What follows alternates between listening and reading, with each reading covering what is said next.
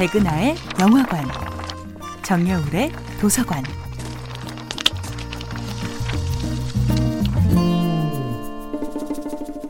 안녕하세요. 여러분과 책 이야기를 나누고 있는 작가 정여울입니다. 이번 주에 만나보고 있는 작품은 라이먼 프랭크바움의 1900년 소설 오즈의 마법사입니다. 오즈의 마법사를 심리학자 알프레드 아들러가 봤다면 아마도 함께하는 삶의 중요성을 이야기하지 않을까 싶은데요. 드로시, 허수아비, 사자, 양철나무꾼은 모두 따로 있을 때는 그다지 커다란 힘을 발휘하지 못했거든요.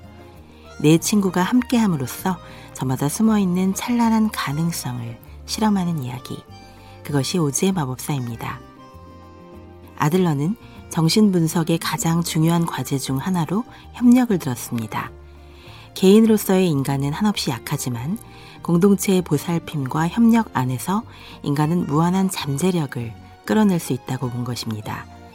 아들러는 인간의 가장 큰 심리적 과제를 열등감의 극복이라고 보는데요.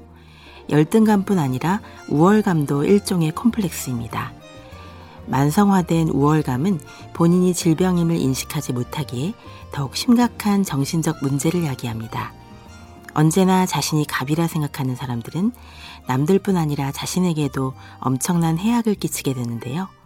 우월감과 열등감이 둘 다 위험한 이유는 결정적인 상황에서 타인과의 협력을 불가능하게 만들기 때문입니다. 그런 의미에서 어떤 급박한 상황에서도 타인과 끝내 협력할 수 있는 인간이야말로 심리적으로 가장 건강한 에너지를 가진 사람이 아닐까요? 회오리 바람의 나라가 낯선 도시에 떨어진 도로시, 밀짚으로 만들어져 두뇌가 없는 허수아비, 심장이 없는 양철나무꾼, 동물의 제왕이지만 용기가 없는 사자, 내 친구는 저마다 컴플렉스를 앓고 있지만 서로에 대한 믿음과 사랑으로 점점 더 멋진 자기 인생의 주인공으로 거듭납니다. 내 친구가 각자 오즈의 마법사에게 소원을 빌기 위해 길을 떠나지 않았다면 평생 나는 뇌가 없으니까, 나는 심장이 없으니까, 이렇게 투덜거리며 컴플렉스 덩어리로 살지 않았을까요? 저는 오즈의 마법사의 스토리텔링에 담긴 마력이 바로 이 위기 속의 협력에 있다고 봅니다. 오즈의 마법사는 모두가 치명적인 결점을 가지고 있지만 그 결점을 열등감의 구렁텅이에 빠뜨리지 않고 우정이란 이름의 가장 아름다운 연대감으로 극복하는 이야기입니다. 정여울의 도서관이었습니다.